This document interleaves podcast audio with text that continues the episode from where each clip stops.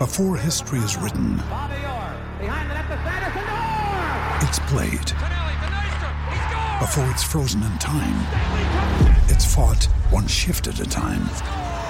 Before it's etched in silver, it's carved in ice.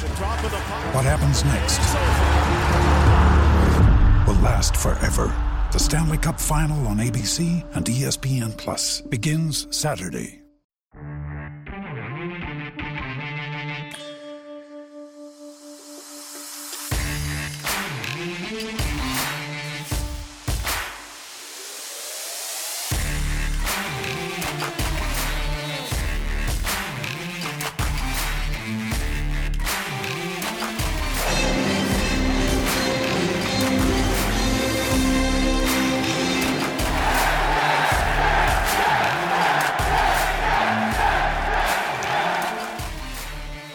Grumpy, we are now live. Uh, this is the New York Islanders Never Say Die podcast. Where's And- my introduction?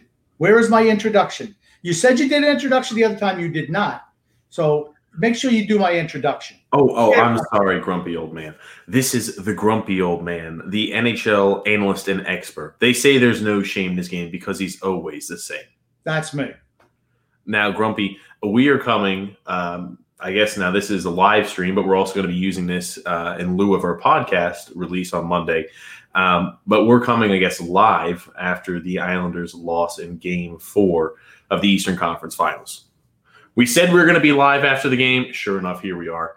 Grumpy, it was is a tough loss. I'm not going to lie. Um, I'm not really shocked by the outcome. As soon as you give up two goals within 12 or 15 seconds of each other, and you know you make a one goal lead into you're down by one goals, it's usually pretty tough to come back from that.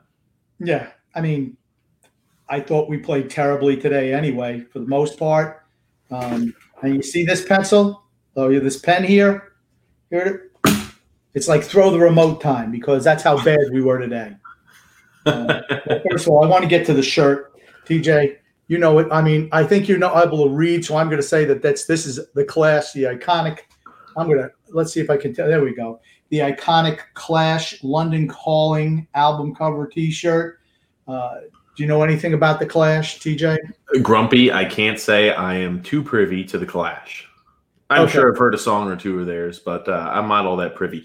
And for those who don't know, and this is their first time listening, Grumpy, at least to the live stream, this is a new a gig that you're running here. You're, you're bringing a new uh, band cover shirt. Is that correct on every uh, live stream we're doing? Not necessarily a band, but some like you know retro stuff. That's all. oh, grumpy. Um, I kind of, I guess, want to get your initial reaction here after the game. I know, I'm sure you were pissed off um, at the result because that that was definitely a game the Islanders needed to win. Yeah. Um, I mean, we take a one nothing lead. I'm super excited. I don't even have a chance to take two breaths, and Varlamov is asleep in the net down the other end.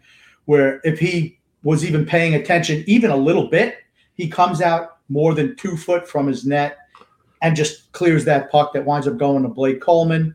I mean, and then he tries a poke check. I'm like, what? Unbelievable. Uh, unbelievable. And then he gives up another goal. Another 10 seconds later, it's like, that's it, game over. Because we were, honestly, we were outplayed. Brayden Point comes back, right? Brayden Point comes back. He's got two points. I mean, and we banged him up at the end of this. At the end of the third, uh, during the middle of the third period, he took a took a shot. Looks like he was injured up again. But it's like, Yeah, it did look like he was a little impaired out there and wasn't playing 100% there towards the end. Uh, but grumpy, it's you're right. I think you know it was a great shot by Brock Nelson, an excellent shot. And if you've what is that? you see these crinkles in my forehead because I'm angry. I mean, I can I see them. You know, usually I can just feel I can see them now. It's bad. I, you know, here's the thing, and our team is Charmin bathroom tissue soft. Hold on, hold on a second, Grumpy. And I feel bad for anybody who's not catching the live stream because you have brought props to the actual podcast. Absolutely, The podcast and live stream, stream, Grumpy Old Man. absolutely. That's right. That's exactly what I did. They, Oh. they're disgu- we were disgusting today. I, I mean, the first game was a write off.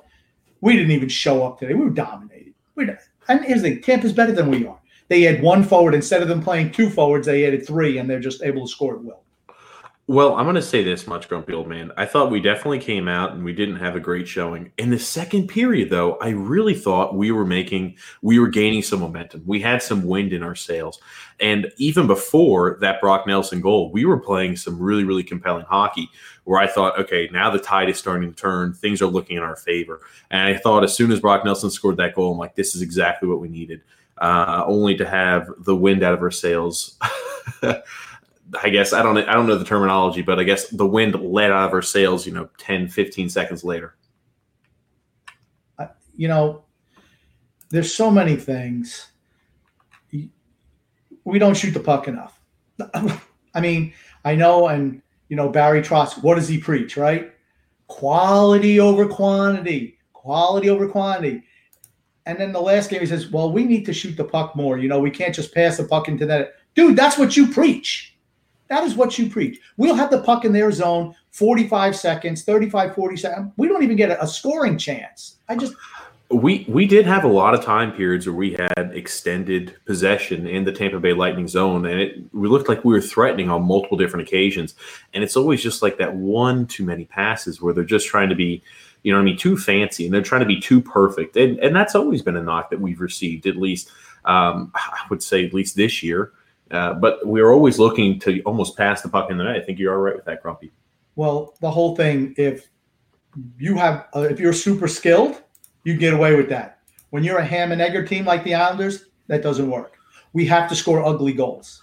We're I mean, not. I wouldn't say we're a ham and egger team. I would. I would absolutely. We're a bunch of jags, just guys. One guy, one guy who's I consider an elite talent. Everybody else really is disposable. Oh, grumpy. Uh, Move on from them. They're not part of the future. Uh, two minutes of pessimist sticking said, "Love the T-shirt, Grumpy. Clash is my favorite band. A truly, un, a truly underappreciated band. The only band that ever mattered." I assume that's a reference to the Clash. That's right. Some I don't remember who it was. Some writer said they're the only band that matters, and this was during uh, the, gosh, I want to say, the early '80s. Uh, they were like a punk reggae fusion band. Uh, everybody, when they think punk music, well, DJ, do you even know what punk music is? Don't answer. The answer is no. Uh, but like the Sex Pistols, everyone thinks the Sex Pistols was uh, a punk band, which they were, uh, coming out of England in the late 70s. And it spawned a whole movement. Uh, but the most successful punk band was The Clash, uh, for certain. And then they, they were really political in their lyrics, um, but they also uh, had a reggae influence on there. They had a lot, a lot of good, lot of good tunes, a lot of good albums, and they were affordable for the people too, which was great. They put out double album, triple albums. Uh, you might have heard "Rock the Casbah" is one of their songs. Uh, most certainly, I've heard of that song. Should I stay or should I go? The aforementioned. Okay, yeah. Oops, here we go. London Calling, which was the album. Brand New Cadillac. I love that tune uh, Train in Vain, which was actually a late add on to this double album uh, and was not even on the album cover or on the printing because albums, TJ, they were these round circular things with really? a little label in the middle, and you used to put a needle on top on a record player and they would spin around in a circle for an album. It's 33 and a half revolutions a minute, not a 45. 45s are 45 RPMs, 45 revolutions per minute. And Train in Vain was not even on the uh, you know the written down of hey what's on this side of the album blah blah blah blah blah no Train in Vain because it was such a late addition to the album. Little little clash trivia for you there. I was about to say, Grumpy, you're going ahead and, and I guess uh, inform me everybody of the clash. Now I will say this, Joe kind of returning, returning a little bit back to the Islanders, Grumpy. I want to get back to the Islanders a little bit. Right. I don't know why they were terrible today. well, that goal I guess it was originally a great pass by Yanni Gourde, and it was it was fed right there to Coleman. We had been beaten like that before. If you remember, back when we used to have we used to play under the Doug Weight system, we had had time periods where we would always have our defenseman kind of falling asleep a little bit like that, and a forward would have a chance to catch an edge and really go ahead and speed past, and and that's kind of what that was reminiscent to me of I mean, that those are mistakes that we used to make back when we Doug Weight was the coach. I mean, Devon was just asleep. And again, I'm not blaming him directly for the goal because you're right. If Varlamov just steps up, there's no issue. Yeah. Well, why is that able to happen? Because Coleman, Blake Coleman has a lot of speed and he's able to make that play. He has talent. They're skilled players. That's why they're able, that's why they're that's why these things are able to happen. I mean, they have high-end players. We don't. I mean, at the end of the day, and and that well, that's not the only reason we're losing. They want to win more than we do. Uh, it, to me, it's so obvious. They're aggressive. They're they're hitting everything that moves. I mean, I, I can't tell you how frustrated I get personally when I see our guys going in there. Uh, you know, if we're getting close to Varl, uh, Varlamov, Vasilevskiy, they're just, uh, you know, they're just running us, right? Throwing our guys down, rustling down, no matter what. Even if you get close at the end of the first period, Martin took a shot, which was after the whistle. I mean, and they all jump them. Are there any penalties? No. And then you get. Uh, well, there was a penalty. Matt Martin received a penalty. yeah. But then you look at when their guys are jamming at Varlamov when he's trying to cover the puck. What do we do? Oh, go ahead, fellas. Do whatever you like. It's okay. You know what? Charmin bathroom tissue soft, ladies and gentlemen. That looks like a really, really thin layer for it to be Charmin. And I'm not trying to get pedantic with you, grumpy old man. That does not look like. It's Charmin. really Scots, okay? It's really Scots. We use Scots, okay? But the thing is, Charmin bathroom tissue soft. So that's why I did that. If you want to question it, you know what? You're disgraceful. Here's the thing. Uh, here's the thing. I'm not wiping my butt with leaves, okay? It's not like this is. uh you know something from the outside it's still toilet paper okay it is it is toilet paper i, I i'm just being pedantic soft is that soft spelled S A eh, S A W F T soft? No, it's spelled B A I L E Y Bailey soft. Oh goodness, Grumpy. Oh goodness. I want to. I, I do want to talk about some of the positives, and there were a few positives, Grumpy. I know you look shocked right now, but there were a few positives. I think Brock Nelson has continued to elevate his game, and I can't speak highly enough about the way he's played. When you look at teams and, and how they're composed, you look for players that perform in playoffs and big big situations. And you know, Brock Nelson has performed and outperformed any expectation I could have possibly had for him. He's done a superb job in the playoffs, and especially he's really stepped up his game against the Tampa Bay Lightning. Uh, yeah, he's outperformed certainly what I thought he would do in the playoffs, which was nothing. Uh, so he has, uh, you know, he has done a little bit better. He scored the game winner. Uh, what was it? Wednesday night? Oh, I'm sorry, Friday night, and then uh, scores our only goal today. Uh, and it was a beautiful shot. You're right. You talk yeah. about uh, the need for snipers and need for guys who can execute when they're in close like that. And you love to see him go ahead and actually cash in on that opportunity because how many times have we seen it where we've had prime opportunities to score like that and we'll bury it into the crest of a goalie or we'll just miss the net. Um, and so seeing him being able to deliver and finish on that play was it was re- it was refreshing. Yeah, and you know he's uh, someone who does that a lot. Also, okay, in the last two games he has picked a corner. Good for him, uh, but he's he's been guilty of that also.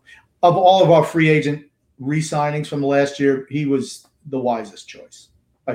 He's definitely he's definitely played extremely well. I think he's played the best so far. Grumpy, what do you keep glaring over off the screen for? because I, actually, I'm having problems with my eye. I think I have a uh, I, I have I think I'm having some type of allergy with my eye. Seriously, and it's just I'm trying to. You know, I, I just see. I, I, I, just don't think it's, it's very easy for me to be rubbing my eye all the time. If you want me, I'll rub my eye. All right, you make you happy now what would make me happy is the Islanders winning games. well, you're gonna have to wait till next year for that. No, I, I don't think the series is over by any means. The series um, is over. I think it's a big. We found out why Casey Cizikas did not dress in Game Three. And it definitely wasn't due to the fact that Barry Trotz just wanted to leave him out due to a poor performance. He's hurt. And as to what he's injured with, we're not exactly sure. But we can promise you this much: he's not going to go ahead and play any more games in the in the NHL playoffs because he's left the bubble officially. So he's done, and then so is Kuhnhackl. He also left the bubble. So again, Cizikas is a big loss. There's no way around that. Cizikas is a big loss. That's not why we're losing the series. It's you're right. It's not. And again, when we're talking about losses, you know, in the same token, Brayden Point being banged up is a huge loss, and him not being able to play at 100% is a big hindrance for the Tampa Bay Lightning. Steven Stamkos not being in the series definitely hurts them also. So again, I'm not trying to say, oh, we're losing because Casey Cizikas is gone. I'm just talking about going forward and trying to find find a route to make it to the Stanley Cup Finals. Not having Casey Cizikas just makes it that much harder. Well, I think if they stay after they get eliminated on Tuesday, they'll be able to sit, you know, sit in the stands and maybe watch the games if they want. That's the only way they're getting to the Stanley Cup Finals. The series is over. The series is over. It's over. over. We're done. Over. I will say now, I'm, I, I, we usually give Grumpy at least about an hour to cool off uh, after a game like this. So he's not so, uh, I wouldn't say repetitive like this, but so he's not so fixated on one thought. Okay. You asked what it was going to take to get to the Stanley Cup finals. And I just told you we can sit, we can stay in the bubble after we get eliminated on Tuesday. That's all. I still think there is a route for us to make the Stanley Cup finals. Again, Point is banged up, and I think with Point not in the lineup or even playing in a limited capacity, he's not 100% there, and it, it does hurt the Lightning. I thought we had a lot of we had a lot of moments there in the second, right at before we scored the goal, and obviously when Brock Nelson scored, I thought we looked very good. We were playing competitive hockey. And then you saw as soon as we gave up that weak goal where Varlamov didn't go ahead and press the issue and come out of the net, that is, I 100% believe, the turning point in the game. We gave up that goal, and what happens 12 seconds later? We give up another goal because, again, uh, you know, it just slides through, and our guys, you know, I guess Bailey. I don't know. It was it was an odd situation, but we had enough players back. We just didn't do the right job of marking the men, and you know, draw it up to whatever you want in that situation. But it, it's hard to say that yeah, that wasn't completely correlated with us giving up a goal 12 or 15 seconds after we scored and took the lead. We gave up a quick goal and we give up another quick goal because I think the wind was let out of the sails. Yeah, without a doubt. Um, Varlamov let us down today. Um, here's the thing to win a Stanley Cup, you have to have your goalie win you some games that you should lose, and he's just not capable of doing that, honestly. Well, I don't think Varlamov let us down today. And I think you bring up an interesting point. And I think you're right about this, Grumpy. When you talk about Stanley Cup winners and teams that can really compete in the Stanley Cup finals, they all have one thing in common. They either have a goalie who is red hot and it looks like they're shooting beach balls at him and he can't miss a save, or they have a goalie that can legitimately win them games. They have goalies that are well above average and they could steal a game because they stand on top of their head. And and again, I, li- I like Varlamov. I think he does a, a, more than serviceable job. I think he's a good goalie. Are you asking me, do I think he's elite? No, he's not. And I Vasilevskiy, I think he's elite. Even though you can argue that the first goal that the Lightning conceded was due to the fact that Vasilevskiy went ahead and misplayed the puck. So again, like you could look at that, and, and that was a great effort play by Anthony Beauvillier. But every no no goalie's perfect. But in the same token, if you're talking about a goalie who is going to sit in net and do a great job, I think Vasilevskiy usually does a superb job. Vasilevskiy is a top what three goalie in the league, right? I mean, Vesna, Vezina Trophy winning goalie, yeah. um, and Varlamov is not. I mean, he's he's just a, he's just an average goalie. I mean, there's nothing special about him. Um, our system makes him seem better than he is. I think Thomas Greiss is better than he is, honestly. Uh, I just. I think I think it's a wash when it comes to Greiss and Varlamov. I think they're both good goalies. Um, and again, you know my takes on uh, on Greiss before we had the Barry Trotz system back in the Doug Weight times. Oh my gosh, I couldn't wait to get rid of Thomas Greiss, And I think he's he's a good to adequate goalie. Um, but we don't have that that stud in that. And, and we're all hoping that Sorokin is that stud. I'm telling you, he can't get in that soon enough for us, in my opinion. And the reason we're losing is not due to Varlamov. I also want to make that present. It, I also want to make that known. I don't think the reason we're losing is due directly to Varlamov. Well, we lost game two because of Varlamov, for certain. Giving up that short side goal uh, where they could tie it up from a slap, shot from the point. point. I'm sorry. That's inexcusable. Short, inexcusable. And then really he should have stopped the shot from Kucherov. I mean, right into his body and goes through him. And today, you know, I had to laugh something. Uh, one of my pet peeves on national broadcasts is you always listen to the announcers. They're always covering for the referees or covering for some pathetic goalie because things are not looking good. Oh, what a great save by Varlamov. It went through him, and Eberle had to make a play to keep the puck out of the net. That was a. T- it went right through his arm. Okay, just like the second goal in game two, the game winning goal in game two, same thing happened. And, you know, to say, oh, that's a tough save. No, it's not. It's right there. It went through him. How, that's a terrible save.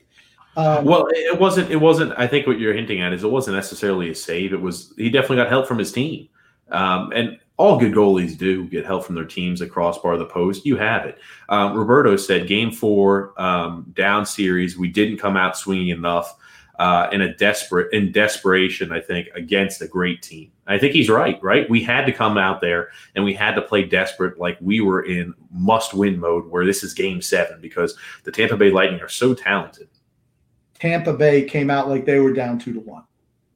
I mean, they came out from the they from Jump Street. They came out and they said, you know what, we're not losing this game. They had Killorn back after the one game suspension. They had Point back after missing two games with injury. And it's like, you know what? Their players, their good players stepped up. Our play, all right, how many really good players do we have? One, two. I mean, you know, there's only so much you can do.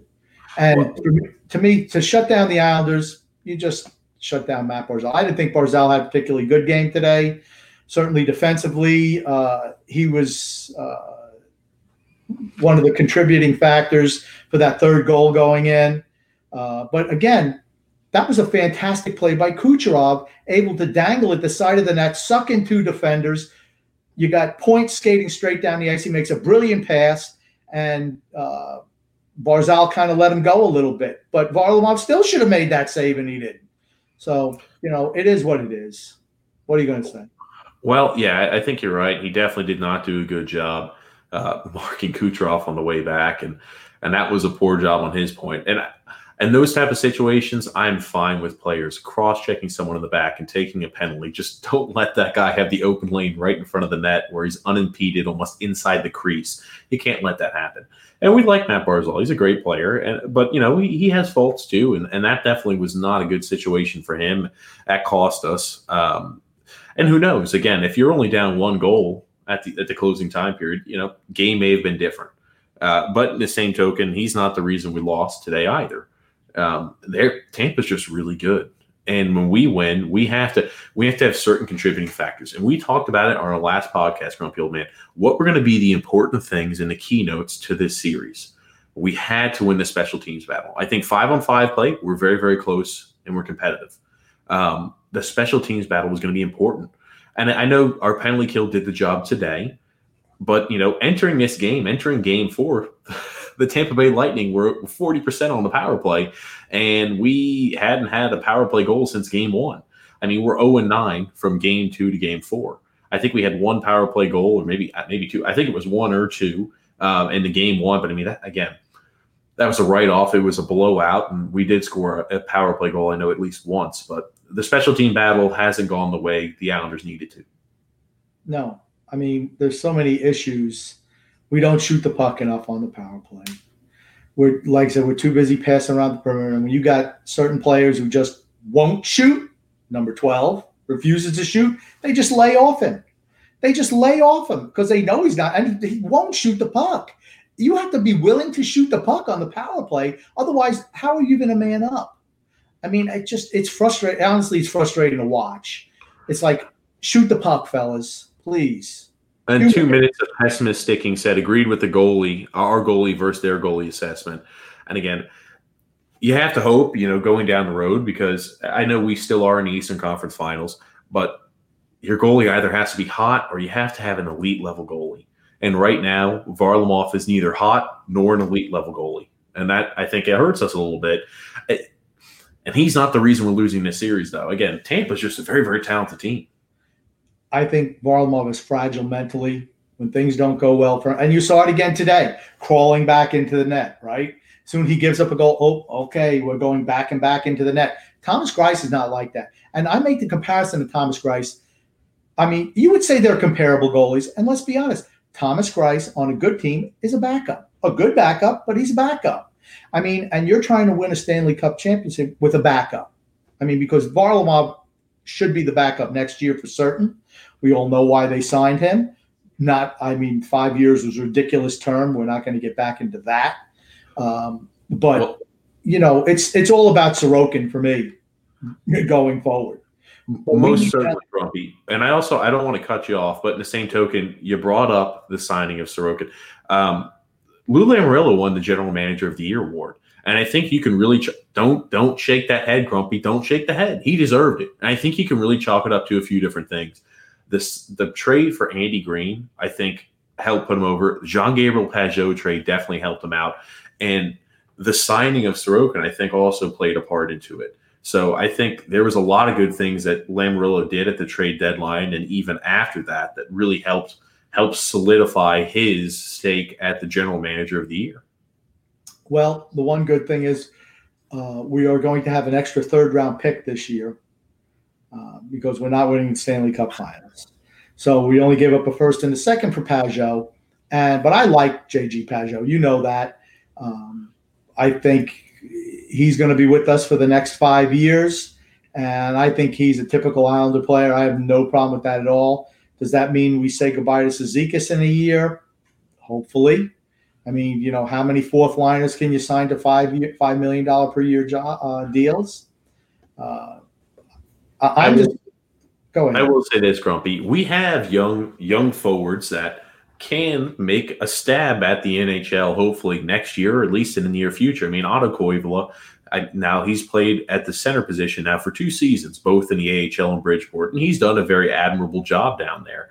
Um, he's had point production as well, so you'd like to think that he would get also a chance. He would also get a chance there to crack the lineup. There are a lot of young players, I think, that are at, in Bridgeport that are hungry. I mean, Wahlstrom also, you have to figure is also going to get it too.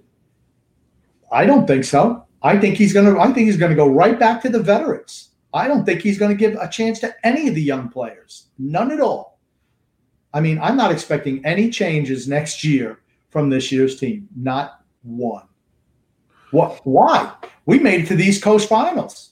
We want, you know, we're ready to go. We're ready to take that next step with a uh, with a team that's age 30 years old. We're ready to take that next step. Well, obviously using a little bit of hyperbolic speech. I think we're like 28 and a half, but we do have a few comments here. Two minutes are pessimistic. He said the Lightning have two of the best forwards in the league, um, one of the best defensemen in the league, and one of the best goalies in the league. We don't. Um, and yeah, when it comes down to the brass tacks, absolutely. They are an extremely talented team. And Thomas Price also mentioned it there when, when we were live streaming, I guess, on Friday night. I've forgotten that the Tampa Bay Lightning had made it to the Eastern Conference Finals four out of the last six years. Yeah. Yeah. Like I said, they've been a good team for a long time, a super talented team. They added some uh, little sand, like I've said before, sandpaper, a little grit to their squad, and it's paid off for them. I mean, you used to be able to beat them by roughing them up a little bit, hoping they'd implode when things got tough. That's not the case anymore. It just isn't. Roberto said yes, some productive moves. Talking about Lou Lamoriello, what he made at the trade deadline. I absolutely think it did. Um, uh, Andy Greene, again. We talked about it. I think he's going to be he's going to be on the Islanders roster next season. I think ideally what you'd like to have happen is him and him and Noah Dobson are going to play as the bottom pairing defenseman. And if there's any way you can go ahead and get rid of a, a Johnny Boychuk and a Nick Leddy, that's probably the optimal way out you have to have someone who wants an oft injured right-handed defenseman, 35 years old. I mean, is there a market for Johnny Boychuk? I don't think so. Nick Letty, average player, right? He's our bottom, he's our number six defenseman as far as I'm concerned. Is there a market for somebody like that making five and a half million dollars a year? I don't think there's much of one. I mean, especially in the salary cap, you know, where everything is staying flat for the next three years. Why would you want to bring on that? I mean, unless unless you're uh, under the cap, why would you want to bring somebody like that onto your roster? I wouldn't. I mean, uh, you only have so much money going into next year, and there's three guys you just have to sign back. And right now, you don't have the money. So, are you giving up draft picks to unload these guys? Uh, I mean, I think it's pretty obvious that unless they're forced to play a young player, they won't. And unless they get rid of some of those defensemen, Noah Dobson's going to start the year in the A. I've always felt that. Well, we got a few comments here from uh, Brush Kingsta. Um, Lou has some serious homework to do when you know the season's over, and I do agree with him. He has a tough off season ahead of him. We have guys we have to sign back, three guys we have to sign back, and with the cap being essentially flat here, virtually for the next three seasons, it's going to be really tough. He's going to have to be really creative. We talked about that. He's going to really have to put on his thinker's cap and, and find a way to free up some cap. Um, he also said the young players in Bridgeport are not ready. No need to rush them. Um, I, again, I think certain players are, and I think certain players in Bridgeport have to be moved if they're not going to receive their chance, like a Sebastian Aho. I'm not saying the market for him is extremely high, but in the same token, he's played up in the NHL and did so under the under the Doug Weight system. And in, what's the point of letting him rot down there in Bridgeport if you have no intention on him being a future defenseman or at least revolving the plan there? So I think he, you know, there are pieces you can move to sweeten deals, Grumpy. And I think I think definitely Lou Lamoriello's got some work to do this offseason. I agree. Well, unless he's does something miraculous this offseason, he's not going to repeat as uh, general manager of the year. I can tell you that much right now. But you know what? All of these issues that he has, he created himself. He created everything by signing Lee, Nelson, Eberle, Komarov, all older players to long term big money deals. I mean, those are all on him, every single one. Well, you speak about Jordan Eberle. Uh, Scott Gordon says, say goodbye to Eberle. so. Uh, uh, I mean, do you really think? I mean, I'm serious though. What are you going to do for a forward? We don't have anyone who can score. We we cannot score. We we don't, and our defense doesn't even engage. I mean, here's the thing: when the clowns on the national media, the national broadcast, are telling you that, wow, you know what? I know they like to play defense, but they really, you know, you can't just all play defense. Well, you want to know why? we need we don't we don't engage our defense. We just we refuse. I mean, it's just his style. It's just the system that he likes to preach and practice. Great. We're not winning the series. And here's the thing: until we change the dynamic of the roster, this is this is the best we're going to get right now. This these are the glory times for kids your age, TJ. And you're a kid because you look like a kid to me. But these are these are the glory times for Islanders fans going forward. Well, most certainly, this is this is the best the Islanders have ever been in my lifetime. I'm only 27 years old. This is the first time they've ever been to an Eastern Conference Finals. Um, so definitely, it this is the best time we've ever seen the New York Island. I've seen the New York Islanders. But you know what? You should strive to be better. We should strive to be better. I I don't want to see this. I'd rather take a step back with uh, possibly moving forward as a championship contender because we're not. We're not. Well, Grumpy, well, we have a few comments again. Okay. I, I, think we are a championship contender, and we've talked about it. Right now, we most certainly are. We're in the Eastern Conference Finals. We've talked about it, though. This was the best case scenario for the Islanders. Everybody's healthy now, except with Casey Cizikas. And we went into the playoffs. Again, everybody's healthy. We're they're all these players are quote unquote in their prime. And you know, as the older your team gets, and they're kind of exiting their prime, you have a lot of contracts that are tied to it. But that's neither here nor there. I don't want to talk about it too much. Uh, Angela Nina said um, they were just one step from high, one step behind from the beginning. A bad feeling from the second the puck was dropped, uh, late on the puck and chasing the whole game. Tampa Bay, Tampa Bay is a really fast team, right? They can all skate. Uh, I don't think anyone would say, "Wow, the Islanders are a great skating team." We're not. We have a couple guys who can skate, but everybody else is a plotter. I mean, you, it's it's tough. It's tough.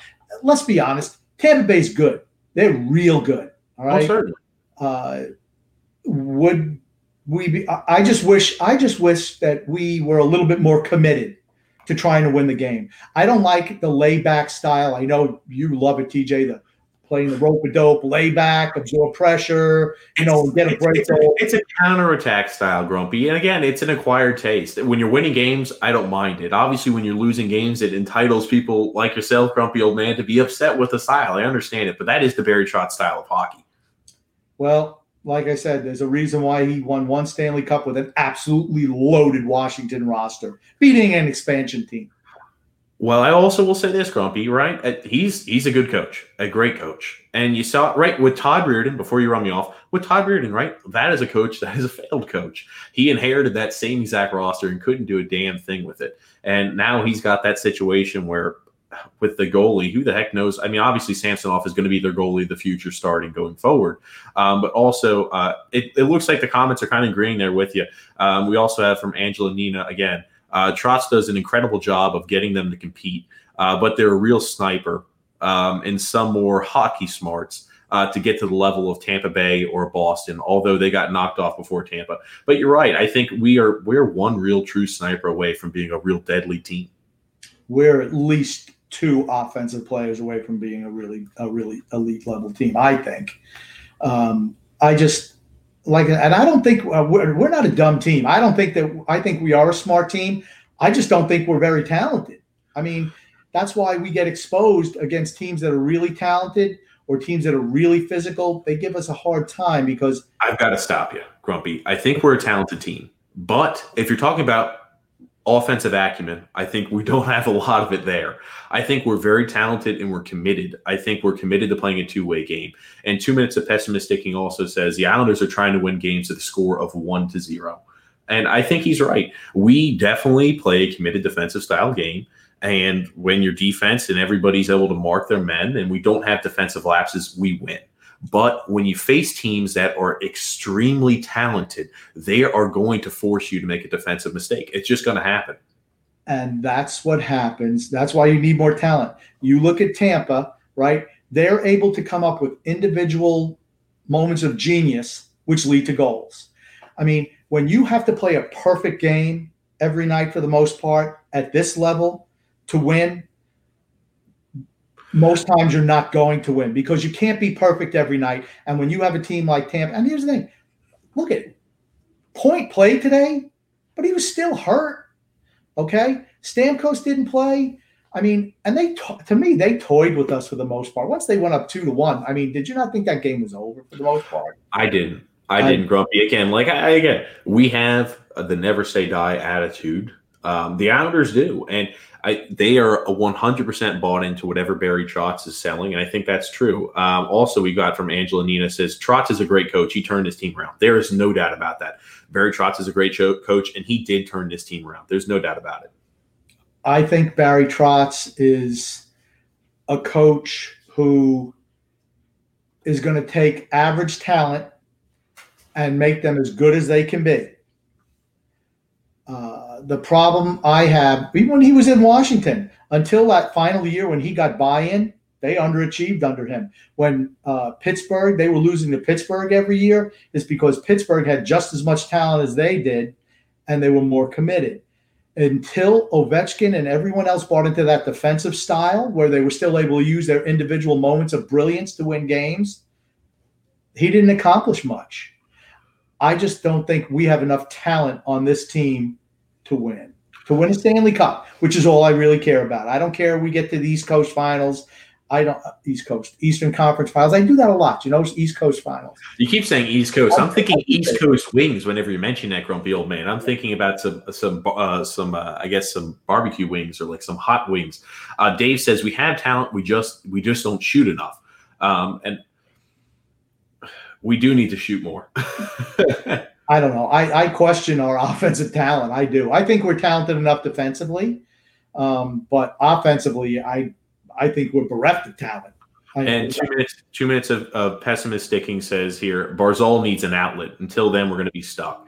If we had a truly talented winger on on his side, again, I think I think Beauvillier has stepped up. Definitely, he has um, in the playoffs. But if we had a guy who was a true sniper, a guy who consistently is putting 40 goals in a season, and he can bury chances when he's open and has those opportunities, I can only imagine the point production we'd see out of Matt Barzal.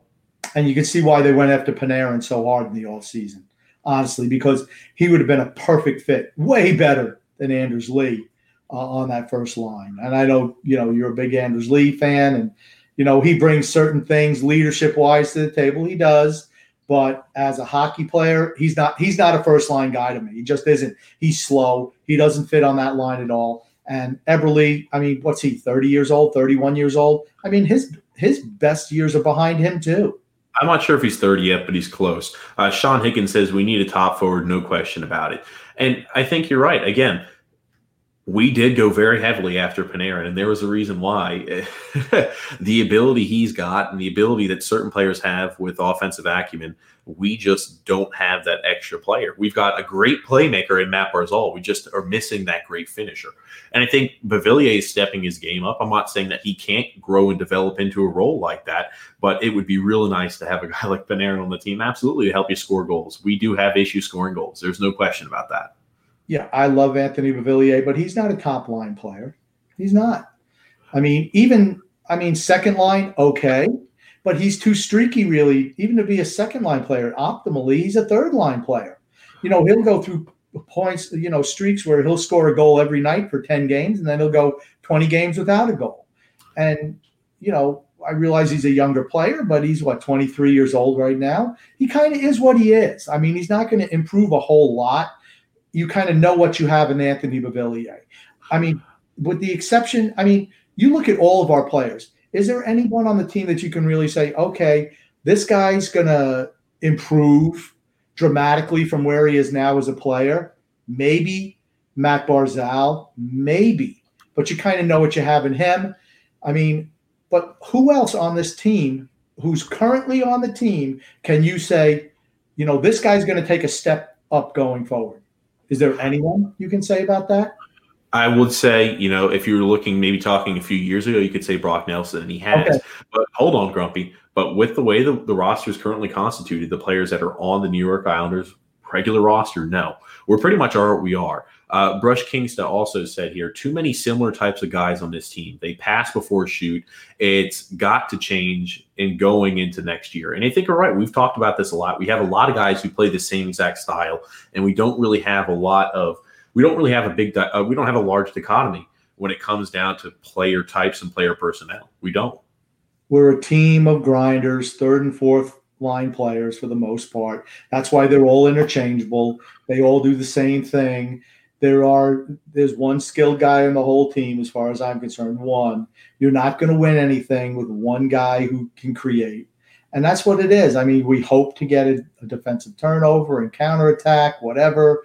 Occasionally some of our guys will get hot but for the most part we're just a team of grinders and teams like that are not going to win stanley cups not older teams i mean you got Leo Con. Why is Leo Komarov playing? What did he really bring to the table? You look at Ross Johnston today, right? I mean, my hero, Ross Johnston. I love Ross Johnston. When he was out there, he stood in front of the net, and when there was a play in front of the goalie, and he tried to take a you know a poke at it, did anyone jump on top of him? Absolutely not.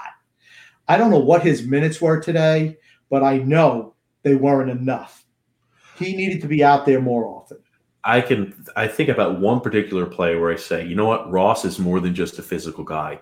He lays that huge check on whoever's there in the corner. I think it was McDonagh, and obviously it causes an ill-advised pass where the Islanders are able to recover, and then he finds his way back to the net, and he he puts a nice little deke on him in the dangle, but he misses the net. But again, you can see the progression of what he's doing. He's more than just a physical guy. He's not a guy where as soon as he gets a puck on a stick, he's like, I'm looking to pass or I'm looking to shoot. He's not like that. He's not as rushed where in his approach, just trying to go ahead and contribute offensively like he was in the past, I think. I think that Ross Johnston needs to play every night on this team. I think next year he needs to have a regular role on this team. He needs to be out there. I mean, do you really think that he couldn't replace Matt Martin? Really? I think he can. I mean, Angela Neal also said agree. Johnston needs to play more. I mean, you notice how, and I can tell when it was a while before when he was sitting out. There was a couple times where they were double shifting Pageau with the third line and kind of double shifting the centers, and Ross Johnston was not getting the ice time of the other two hacks on that line. Okay, and you could see when he missed a couple of shifts that all of a sudden Tampa Bay starting started to get a little bit of testicular fortitude going on their end. And they send Ross Johnston out and it stops it again. He's a deterrent for us getting run on the ice. And we should be way more physical than we are. I mean, I like the fact that, and the fourth line does it. The fourth line does it. Hit those guys every single time a defenseman goes back in the corner, Hedman, McDonagh, you make sure when they're try, trying to make a play on the puck, you run them. You hit them every time. You wear them out. We don't wear out their defensemen. We're just okay. Well, we're going to ease up. Grumpy, you, have also got it there in the comments too. Roberto also says the same as I think. That's why we need to out hit teams, knock them off the puck, physicality, frustrate their offense, um, not finish games even on hits, which we are doing right now. And we're, I mean, we're always a fighting team. So absolutely, again, like it's we have to impose a physical style of brand to these other teams. We have to wear them out. We are the vampires of the NHL. We have to suck the blood out of teams and we have to make it where it's unfun for them to go ahead and play us. We're not going to outskill anyone. So that's why we have to, and we need to be more physical. I mean, against this team, how do you stop a physical team? Uh, how do you stop a skilled team from being so skilled? You hit them, you hit them, you hit them again. You keep on hitting them. It should have been what we've been doing the whole series. Today's game, we went down three to one, and then we go down four to one with the empty net goal. Right? Who scored by who? Pat Maroon? Why is Ross Johnston not out there the rest of that game running their guys? What happened when they went up when we went up five to three on Friday night? Right? They slash our guy and then they attack us right? And you're talking about, yep, you're talking about Kucherov taking a Paul Bunyan chop there to the uh, to the the calf of Jean Gabriel Pageau. Exactly. And what did we do? What did we do in our response today? Did we get aggressive? Did we send a message for the next game? Nope. We just, well, you know what? Let's see. We can probably score three goals in the last two and a half minutes, even though we've only scored one in the first 58. But you know what? We didn't. Ross Johnston should have been out there. Matt Martin. We need to send a message for the next game. That, that's what we need to do, and we didn't. And we got we've got a few messages here, Grumpy. Uh, two minutes of pessimisticking says his props. I'll tell you, Grumpy, you and your props. Uh, two minutes of pessimistic. says though Komarov should not be in the NHL, and we also have a lot of people agreeing there that Johnston definitely needs to play more. And um, and Bruce Kingston also says Johnston needs fourth line minutes game after game next year. I think Martin's time is done. He's got to go start going younger on, on the blue line also, and, and that's also what two minutes of pessimistic says as well. Uh, good things happen when Johnston's out there on the ice. Um, absolutely when it comes to Ross Johnston, um, uh, Matt Martin should not come back. I don't care that he's loved by Islander fans. What he's 33 years old now. You're going to sign another over the hill player to long term deal. I mean, to any extension, absolutely not. But uh, go ahead, TJ. You got a big. I, am laughing. I am laughing at the comments right now because we got Roberto number one said something, and I know you 100. percent I can see you agreeing with this. He said it's it's it's bred in their minds uh, to pass and look for the perfect passing lanes. Since the Capuano days, these players are still here. And I could see you definitely agreeing with something like that, Grumpy. Losers, right? I mean, Bailey. I don't care that Bailey, the king of the secondary assist, Mr. 800 and however many games. The one good thing about us not winning a Stanley Cup, I don't have to listen to some ridiculous comment on how Josh Bailey should have his number retired if we win a Stanley Cup. Are you crazy? I'm oh, telling you, I'm telling you, Grumpy. If no. if the Islanders win the Stanley Cup and he's on the team, he will have his name. He will have his number up there in the roster. Well, in the reason for me to root against uh, the Islanders this year because I I don't know what I would do if Josh Bailey had his number retired. I mean, I guess anyone could get there. Maybe they're inventing a new numbering system where there's more than just you know ones, twos, up to zeros. I don't know. Roberto also said we need to regenerate Clark Gillies, grumpy old man. Clark and I also started I also started chuckling at that as well. Absolutely, Clark Gillies, right? Skilled but could fight, right? But uh, you know, I just wanted to question. Someone mentioned a comment that the uh, it, we're getting old on the on the defense. I don't really believe so. I mean, you look at the ages of Pulock and Pelech, Mayfield and Toews. They're all in the, they're all young or in their prime. I mean, 25, 26, you know, years old. I think what he's talking about also, I mean, you got Leddy, who's again, he's not ancient, but with the playing style, he needs to be gone. Johnny Boychuk is definitely an older defenseman, and so is Andy Greene. I see us bringing back Andy Greene maybe for a one year contract and pairing him up there with Noah Dobson.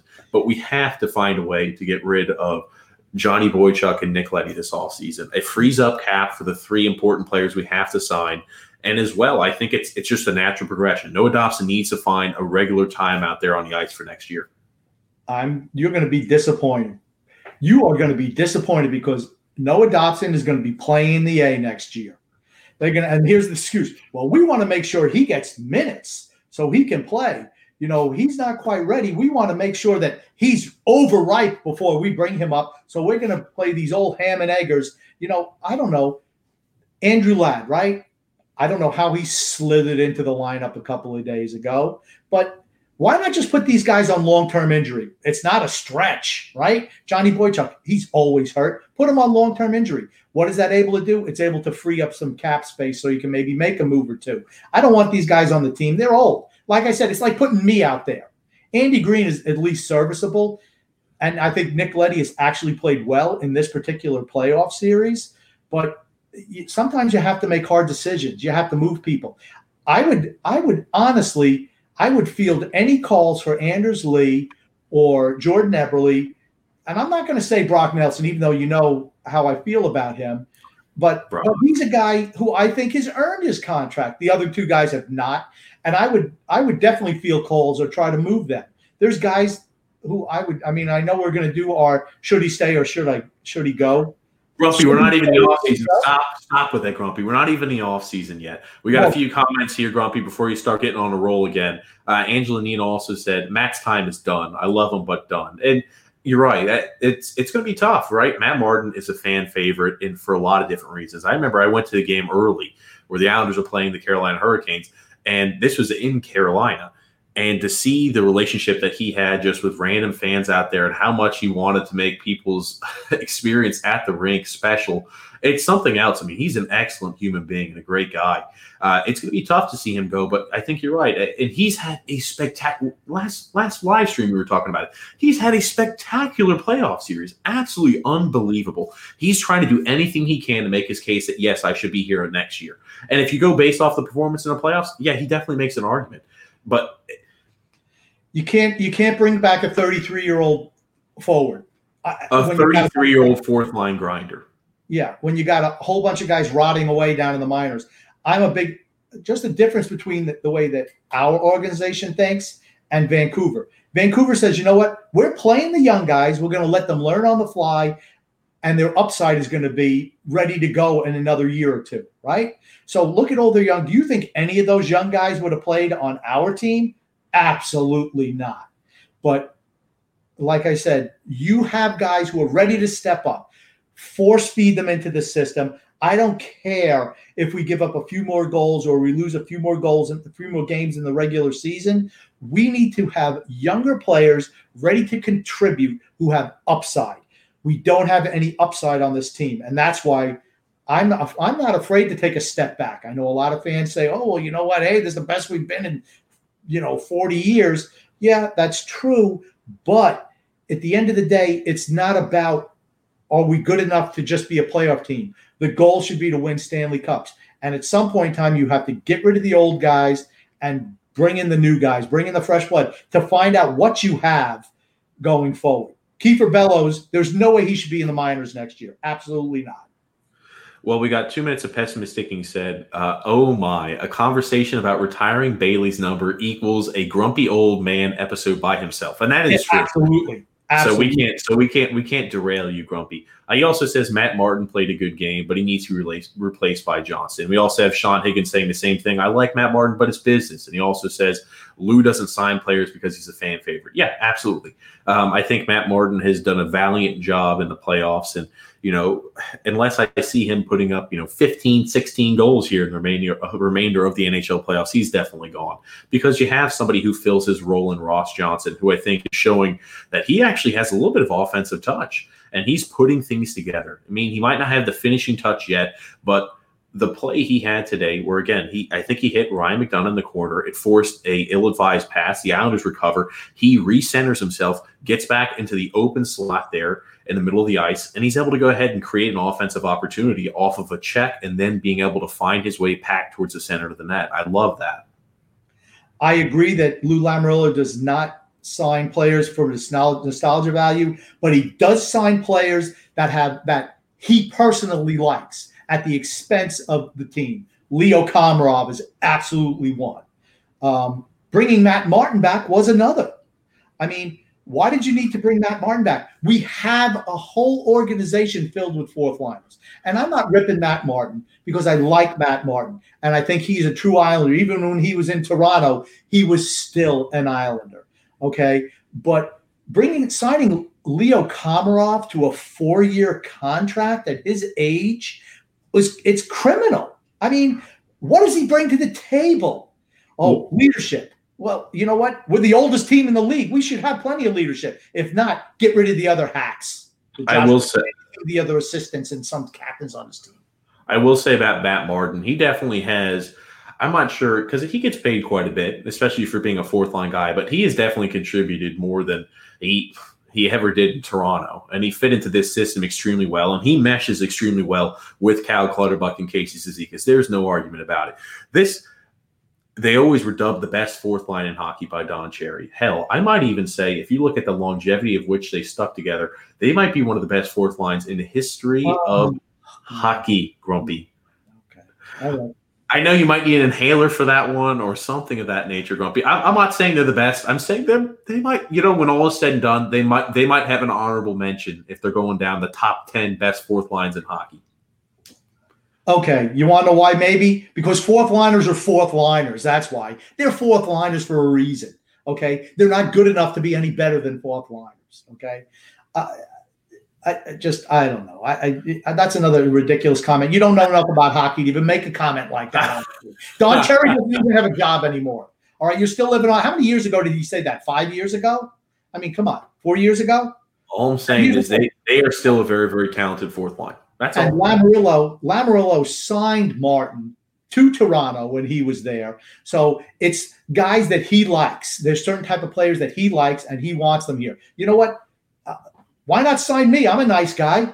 I'm in my 50s, right? Almost. He has to like your play on the ice, Grumpy, not because you're a nice guy. Don't get it confused. Leaders. He likes leaders, right? The leadership types. You know, Grumpy, are you are you considering yourself a leader? Absolutely a leader. Absolutely a leader. Absolutely. And here's the thing: I could shy away from contact and turn the puck over whenever anybody comes near me, like Leo Komarov does. Absolutely, I could do that. Oh, God, God oh, I know I skate better than him now. The two minutes of pessimisticking said, play the young guys. It's the only way to survive in a league that has a salary cap. And especially when you're looking at it, there are going to be a lot of teams that are in salary cap hell. And the Islanders are going to be one of those teams. So they're going to have to have Lou Lamoriello be creative this offseason. I agree. I don't think he's capable of it. Um, now we got Angela Nina also said, How old is Ross Johnston? I believe he's 26 years old. So he's not, uh, and again, like his career, I don't really see it. He signed for, I think, after this season, another two years. Um, and, and maybe, you know, at 28 years old, when his contract expires, maybe you have him for another year or two years on an extension. But after that, guys, fourth liners like that, as soon as they don't have the same exact pep in their step, they don't have the ability to hit as hard, they don't have the ability to fight, they don't have the ability to to stay accustomed to what is required for fourth liner, they usually are gone. Now, Matt Martin did a great job of adjusting his game to where he played more of a defensive style game and he played a smarter game than when he used to when he was younger. Again, though, I think his time on the island after this year is done. Yeah, and it's and like I said, and Clutterbuck's played really, really well, and he's a playoff player too. I mean, those are playoff type players. Casey Cizikas, a playoff type player, but you can't invest, you know, you know 10 11 million dollars in your fourth line that's why you don't have any talent up front and then you you sign guys who are just like i said just jags as far as i'm concerned to long-term deals as they go. Grumpy, now again you have people who listen to the live stream that don't know what a jag is you have to you have to inform them what is a jag grumpy old man just a guy j-a-g just j a a guy G, just a guy. I always call him Matty and the Jags because it's Matt Barzal and then everybody else, just guys, Matty and the Jags. That's what they are. Uh, Angela Nina also said, "Come on, Grumpy, give us something." The fourth line was our best feature of in our lean years, and you know she's got a few ha-has at the end. What does that tell you? What does that? What does that tell you? That that sums up the Islanders under Jack Capuano and Garth Snow. The best thing that we had was our fourth line. No wonder we no that we were losers, perpetual losers lo- drafting in the top five every year and never drafting the right player and continue. Well, hey, we had a great fourth line.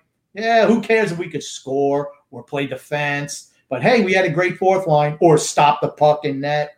Now Garth did have a few good moves. Garth made definitely some good trades. I mean, he only made trades when they were complete benefits to the New York Islanders, and and I'll tell you, he did have a few good picks. I remember that year with Matt Barzal selected as well as Anthony Beauvillier were both Garth Snow picks, and it, that kind of gets forgotten by fans. Um, but I think you are right, Grumpy. Though it's uh, when you talk about the Capuano days, my gosh, they used to have to pitch anything they could. I feel like to get fans in the stands. Oh, we're leading. You know, we have X, Y, and Z player who's leading the league in hits. We got two guys that are top five in hits. We got guys that are top in minutes eh, or top in uh, fights and things of that nature. They had to do anything they could to try to energize. I feel like the fan base at that point because we were bad. Yeah, those are stats for losers. Um, I'd like to have a guy who led the league in scoring, um, you know, or assists or winning, you know, things like that. I could care less. You know, it's great to have guys who can hit, and yeah, it's entertaining. But this isn't the East Coast Hockey League. Uh, this is, uh, you know, the NHL, National Hockey League, where you got to score goals and you got to win games. You know, that that's just me. Maybe I don't know. But like I said, I'm not dumping on the I'm not dumping on the fourth line. They've been one of our they've been probably consistently maybe our best line in this series. They um, yes, and again, I, I, understand they had a few lapses where Clutterbuck, I think it was in game. I can't remember what game it was. He lost Sergachev. I mean, again, as a whole, I thought they've done a, a stupendous job. Now, Dave says here it's a shame that we're letting Thomas Greiss walk. And in an ideal situation, if we didn't have to sign Varlamov to that ridiculous deal that we did in order to get Sorokin over here, I think it would have been optimal to have an extended extend Thomas Greiss's contract. Obviously, we wouldn't have signed Varlamov, and you would have had maybe Leonard on a one year extension, whatever it would have been. But you have Sorokin come in, and then you have Thomas Greiss still there as a backup because I think Thomas Greiss does a more than sufficient job as a backup goalie. He's 33. We're not going to sign another. Uh, here's the thing it's a fait accompli, people. Well, no, he said he said it's a shame we're letting Greiss walk. I don't want to misconstrue his words. That's exactly what he said. Yeah, I mean, we could. I mean, we lowballed Leonard last year, and we overpaid on dollar amount and term for Varlamov. Why? Because he had the same agent that uh, Sorokin has. So they figured, okay, if you know, and and honestly, I can understand why they did that. Not five years though absolutely not five years for a guy like that who had who really hasn't performed since 2016. Uh, he's been down ever since then. Why do you give a guy who's 31 years old a five-year contract? It just makes no sense. Are you trying? Was there such a big market for Semyon Varlamov that you know we had to offer him a five-year deal? Because I don't think there was any market for him. Absolutely none. Maybe you could have got him on a four-year deal. I mean, I don't think it's going to take three years for Sorokin to learn English. I mean, you know they're going to team on the road, but I mean, how long do you need Varlamov? Certainly not for five years. And two minutes of pessimisticking also said, unless it's a generational talent, get rid of talent before it hits 30. Always sell high. And he also says, We are the Islanders. We grovel for crumbs while other teams feast. Yeah, it's true. And uh, Islanders fans, and it's so different from when I was younger. I mean, we're like this we consider ourselves like lucky to have anything oh hey we made the playoffs we're great no we're not we're an average team well coached with the system but we're a regular season wonder we're not a we're not a, we're not going to win any stanley cups and that's what should be i don't think anyone should be happy with advancing to the eastern conference finals honestly I'm telling you, two minutes of pessimistic and you're cracking me up right now. He says Komarov is the team mascot and Varlamov is the team Russian translator. That's right. I mean, okay, when your nickname is Uncle Leo, Uncle Leo, I mean, this is his Seinfeld episode? I don't know. Can he get me a pen that could that we can write upside down in space? That's what I want to know. Uncle Leo. Uh, he also Uncle says, of course, he's wearing he also, that stupid mask. He's wearing that stupid face mask. It's like they don't even take him seriously. I mean, he tries to mix up with people. They just kind of laugh at him. It's like, come on, Leo. I mean, it's he, like he doesn't have any bite to actually be uh, an, an, an agitator, in my opinion. Those days are gone. Those days are gone. He, the last two years or last year and a half in Toronto, he couldn't do it. Okay, he just couldn't do it. But you thought he was going to be good. What another four years older? I mean, he's got two more years on his pathetic, ridiculous, overextended deal. You want to know why we can't sign our young players to long term extensions? Because we sign guys like that, guys like Average Anders, guys like Jordan Eberle. We signed these guys to long-term, seven-year deal for a guy who's 29 years old. Boy, that's bright. A guy who doesn't hasn't produced since John Tavares was here, right? He doesn't fit on the first line. Let's give him a seven-year contract. You know what? Hey, it's not a beer league, fellas. This is the NHL. Two minutes of pessimistic sticking also said fourth line played well today, but that's uh, that's the problem when that's our best line, it's not good. He also says Leonard could have stolen games. I guess this is a callback to the earlier point. You need a goalie that can steal games that's elite or very hot, who could steal games for you. And Varlamov has not done that. And I think he's 100% right. I think Leonard has done a superb job in Vegas. I mean, every single one of those games are very, very low scoring, and he's done a great job in net for them. Yeah. I mean, you know, here's the thing. He was, I thought, a product of our system as well. He was always positionally sound. Um, I think he's better than Varlamov, that's for certain. Um, but you see, Varlamov, he's like a guy who's handing out candy. You know, rebounds are like candy to him. Hey, everybody, you know, like a dentist. The dentist will give you a lollipop after he drills your teeth. Why? Because he wants you coming back. And I guess he wants Tampa Bay taking more shots on net because, I mean, that's all you get from Varlamov. And he, when was the last time he made a clean save? What, 2015. I mean, I don't know when the last time he made a clean save was. Everything's a big juicy rebound out there. oh, grumpy old man! Uh, you're in you're in prime form as always. I'm happy we got you on, uh, even after a loss, live live streaming right after a loss. And let me tell you something. I calmed down because I was ridiculous in the second period, the beginning of the third. Once they scored that third goal, I'm like, all right, game's over. Absolutely no shot at coming back. So I was able to ramp down a little bit. Angela or uh, Angela Nina also said uh, would have loved to keep Leonard. Yeah, but they that was not in the plan because they lowballed him first of all, offered him a one year deal. I mean, he was I, I don't you know, it makes me wonder why, honestly. I mean, he certainly was just as good, if not better, than Greiss, Uh, and he's way better than Varlamov, but I guess he doesn't speak Russian. And here's the thing to his credit, Lamoriello did get Sorokin re-signed. I mean, because if he had not signed Sorokin, that's a colossal fail on all levels on him. And Angela also said it took us 27 years to get to a conference finals. That says a lot about our history. Well, we're not going back anytime soon. I hate to tell you. Oh, grumpy, grumpy, grumpy. Uh, okay, where can we make changes to this lineup going forward? That's my question. Where are we going? How are we going to get to the next level? I am I am optimistic, grumpy old man, that there has to be some sort of wizardry. He has to do, he has to go ahead and free up some cap because we're not going to let these players walk. And in order to do that, he's going to have to make some moves. And when you make some moves like that, we're going to get some new blood on the team. I 100% believe that. Um, Angela also says there, uh, took, uh, I'm sorry, me too, grumpy old man. I was an animal in the first two periods uh, gave up in the third. Yeah, call me a quitter if you want. That's fine. Uh, I've watched this team long enough to know when they're not going to win a game. And I, I even said at the beginning, I was, ugh, we're in trouble. When you see Tampa Bay come out like that, it's like Tampa Bay says, you know what? We want to win this game. And the Islanders said, well, this is what they said. Here's our response Charmin bathroom tissue. Two minutes of pessimisticking also says here the sad thing is that Leo has played better than last year. Uh, he was worse last year. That's because he played more last year than this year. It's the only reason why he's worse last year than this year. He played more. So his lack of talent was even more obvious. Here, his minutes are way down this year, but he still shouldn't be on the ice. He I was mean, healthy, scratched, and injured at times too. So maybe that also contributes to it. I mean, but here's the whole thing. Are you going, who are you going to put out there instead of him? The failed number five overall draft pick, Michael Dal Colle? Who cares? He fits right in the role of hack. Could be replaced by, by a, you know, a, a bag of pucks. I mean, he stinks too.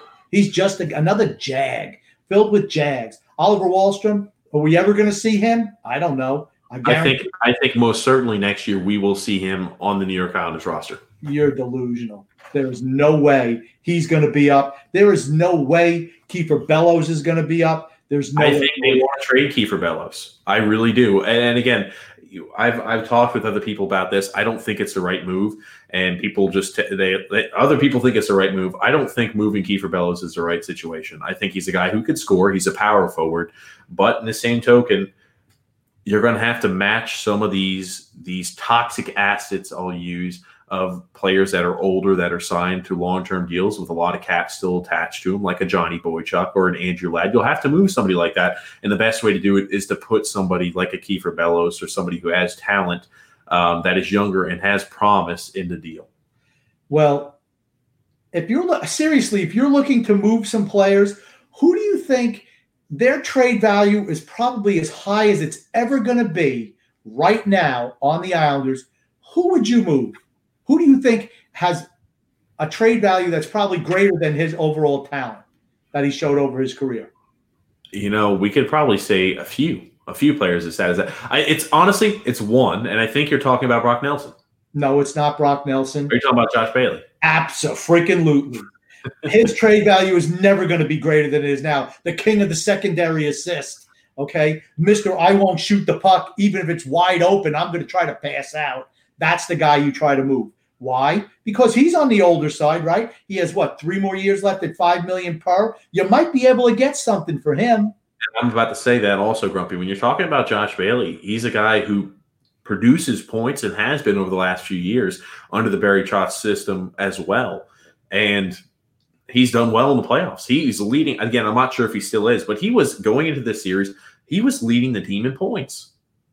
You have to move some of the older players who have term on their deal. You have to. If you want to move the team forward, you have to get out for some of from some of those contracts. And I'm not saying that he's the Josh Bailey's under, I think Josh Bailey's under a very, very good contract, which is what makes him very appealing to suitors. I think that's 100% right. And you talk about a guy who's at an all time high right now. Josh Bailey is at an all time high right now. I think he's playing great hockey.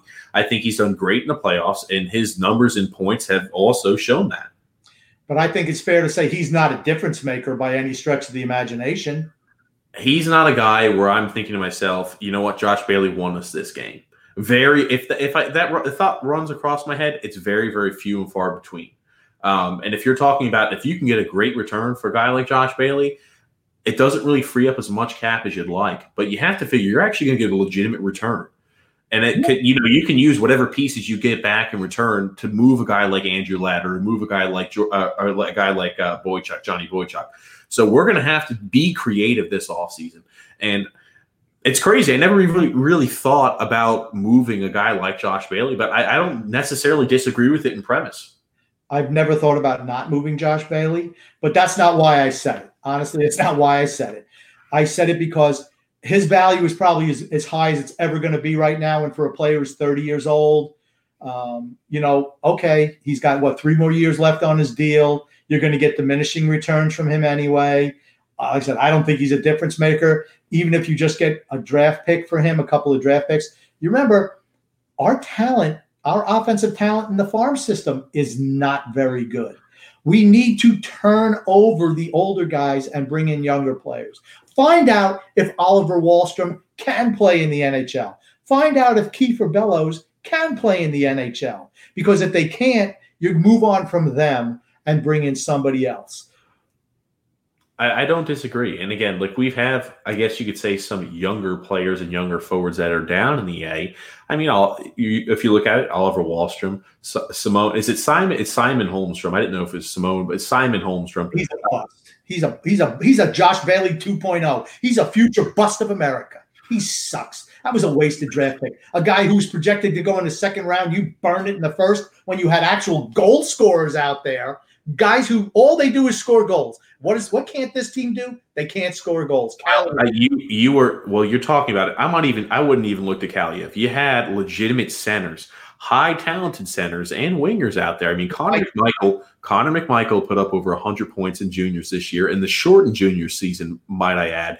Ryan Suzuki. Is it Ryan or Nick Suzuki? Is one of the Suzuki brothers who who were also available at that time period as well. I so there were a lot. Yeah, I think it's Ryan Suzuki there were a lot of players that were available. And again, I liked Raphael Lavoie. I've always liked the way he plays. He's a bigger guy. He can skate. He's physical. He's got some attitude to him. Sometimes he can disappear, but that's always a problem younger guys have. I didn't understand the pick of Simon Holmstrom when we selected him. I, I thought was, I thought was a little bit of a reach, Grumpy, because he was coming off of an injury. So usually players that get injured, their draft class year, they drop and they slide a little bit because you don't really have a great sample size of what they offer. So you could have definitely, if you were hell bent on picking Simon Holmstrom, and this is the issue I had with it, you trade back. You trade back and pick up some draft capital, and you still draft the guy if he's your guy, if you think he's the best player available left on the board. Trade back, pick up some draft capital. that's that's the part that always baffled me. I can tell you why they drafted him because he sucks and he has no chance of being a goal scorer in the NHL. That's why. Why would we want to? Why would we want to score? We want guys who play two way games. You know what? At some point in time, you need talent and talented players to win games for you. You're not going to win games playing this style that we play. Not not if you want to win the cup. If your job is just to make a team, okay, hey, we're a treadmill team. We make the playoffs every year. We squeak into the playoffs. We get knocked off in the first, second round. Well, you know what? That's okay. But not if you really want to win. If you want to win Stanley Cups, you need more talent. You need to you need to go. What do we need on this team? I mean, to me, McMichael would have been perfect.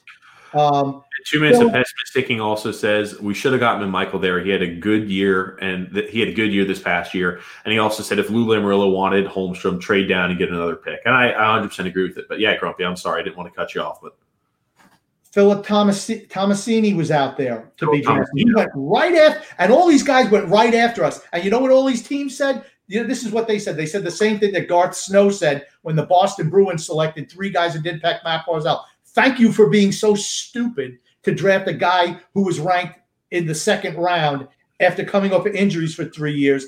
Thank you for drafting him over guys who are obviously more talented and actually produce in the greatest junior league in the world, the OHL. Did we do that? Absolutely not. Kaliyev, I mean, what does he do? All he does is score goals. I mean, what does Simon Holtz do? Nothing. He goes back home to Sweden where he belongs. And now Mikey Patrick, now this is the founder of the the Islanders meetup groups. He originally started the Charlotte meetup group there. He said Russians, Ryan. not enough Russians. His name is Mikey Ryan, who's the one. In the chat, it says Mikey Patrick, so that's how I was referring. But yes, his name is Mikey Ryan. But in the chat, it says Mikey Patrick. Okay, what do you say? Not enough Russians? Russians, not enough Russians. You know what you can do? What you never hear? Not enough Simon Holmstroms on the team. That's what you never hear. You never hear that. We don't. We have too many Simon Holmstroms on the team. You don't hear that.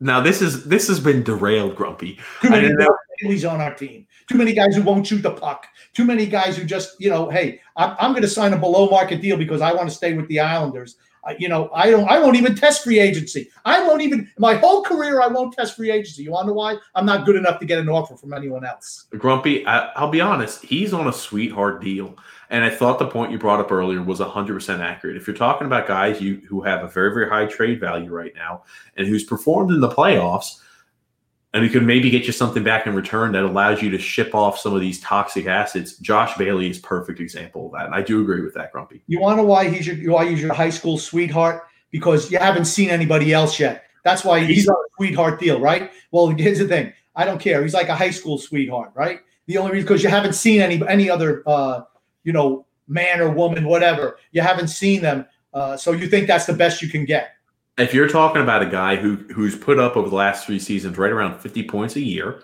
you're talking about a guy who's only getting paid five million a year and now he's coming off of an outstanding playoff performance. And he again he leads the team in points. I still think that's true. I don't think it, they've had much moving and shaking up there, but he has done a superb job. And if you're trying to tell me you can you can go ahead and ship off a guy who on most teams is still a top six forward, you know, what I mean that's always nice. And He's only getting paid five million a year. That's nice. And with cost okay. certainty and veteran leadership, you have it.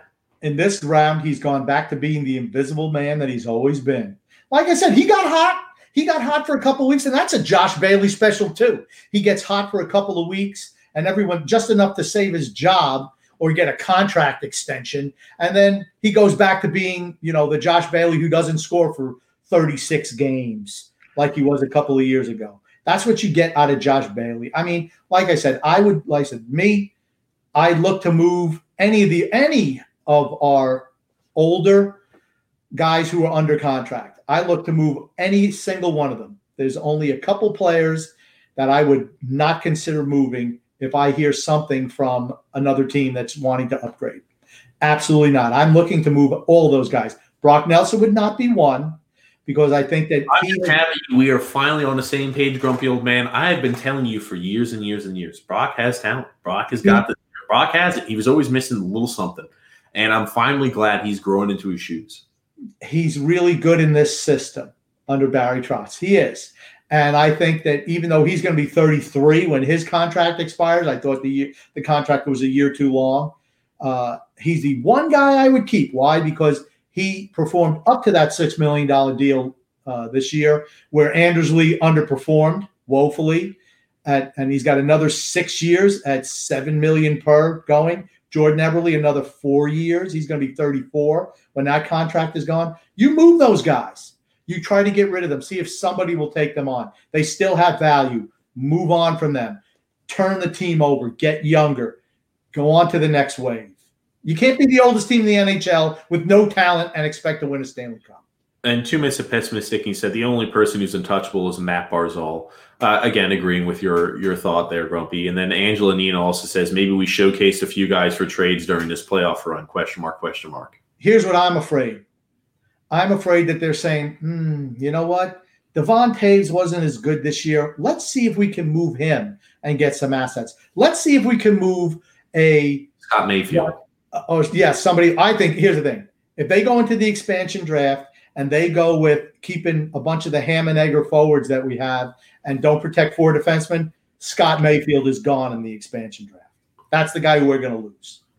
Would anyone take a Josh Bailey in expansion draft or a, a, defenseman who's got another three or four years under contract at 1.45 per, who plays top four minutes? That's who I. I mean, that's a no-brainer to me. I think Josh Bailey would be a no-brainer for an expansion team to take. I also think Scott Mayfield would be a no-brainer because you have cost certain, you have a veteran defenseman who is a top six defenseman across the league, and then in the same token, grumpy old man, you're also speaking about it he's he's extremely cheap, and especially when the cap continues to stay flat over the next three years, he's going to be a commodity. If, okay, so if you're a general manager starting a team and you have a ham and egger forward who is captain invisible for the most part, and he's he's uh, going to be what 31, 32 years old, and he makes five million per, or you have a defenseman who's 27 making 1.45 and plays top four minutes on a good defensive team, who would you take? Well, the thing is with that, it depends on who you've selected from other teams. That's always you important. You don't take the ham and egg or hack that is Josh Bailey. You take Scott Mayfield. Well, I'm going to tell you, grumpy old man, with Josh Bailey, you've got a guy. Teams, are, and again, I don't. Who knows what Seattle's going to do? We have no idea what that even looks like. The picture of who's going to be exposed. That's really far off. It's but if we're talking hypothetically here, Grumpy, if they have, the Kraken, the Seattle Kraken. You mean that team? Oh my God! Now you're doing a callback. Now you're doing a callback here to an earlier podcast, Grumpy. You have to fill people in on the live stream. You're doing a callback to an earlier, yeah. an earlier podcast where you you went ahead and, and mentioned that the girl had some uh, flower gal or what do they call it, uh, valley gal type valley of girl, valley girl. Okay, valley like girl like Alicia Silverstone was doing the, the, the head of marketing for the Seattle Kraken. Oh, they have this this area. You know, the Kraken is a historic creature in this area. It's like, oh my gosh. First of all, why do they have a, a 25 year old girl up there? First of all, and couldn't you get one that didn't speak Valley speak? That's what I wanted to know. I mean, good luck to that franchise. Oh, grumpy old man. Yeah, and Angel also said depends on what roles you're looking to fill about regarding Josh Bailey or Scott Mayfield. I think Josh Bailey definitely is an asset, and some teams he'd be very highly valued. Uh, he scores, he scores points, whether you like him or not, whether you call him a secondary assist or not, Grumpy. He still records points on the board, and also he's on a very very manageable contract. That's all. Unless you're trying to get to the bottom of the salary cap floor you take Scott Mayfield, a top four defenseman is harder to get than some ham and egger forward. There's a million of those throughout the league, but top four defensemen are hard to come by on who are young and under manageable contract. I, I wouldn't. I wouldn't be shocked if if the team went either way. But again, we're going down the rabbit hole here, Grumpy. Uh, we're about at an hour and twenty two minutes, Grumpy. It was a little longer than our usual podcast, and I don't mind it. I always enjoy interacting with people who listen there to the podcast in live time. I know we don't have a way of like calling or anything of that nature, but I do enjoy interacting with everybody. Now, Grumpy, is there anything else you kind of want to say before we wrap things up? Yeah, the Islander season is going to end Tuesday night. Um, I hate to say it, but it's going to happen. And then we have the off season to look forward to, and we definitely have some some big decisions that need to be made. Honestly, very very big decisions need to be made. Yeah, absolutely, Grumpy. And again, thank you so much for being a part of the podcast as always. I always do appreciate you taking the time out of your day to talk Islanders hockey with me. Um, and also, thank you to the Hockey Podcast Network. Again, they allow us to have this. They they set us up with this amazing little live stream here, so I'm very happy, obviously, about that. But thank you, Grumpy, and uh, and thank you all to the live stream listeners here. Um, we'll be posting this podcast, uh, I guess, on Monday. Uh, but thank you so much for participating, guys. We love talking to you, and thank you, Grumpy. My pleasure as always. I won't go ahead and take up too much of your time because I know you probably want to get back to some NFL football action uh, those games stink too. All righty, Grumpy. Well, I'll talk to you later. Thank you so much. Thank you.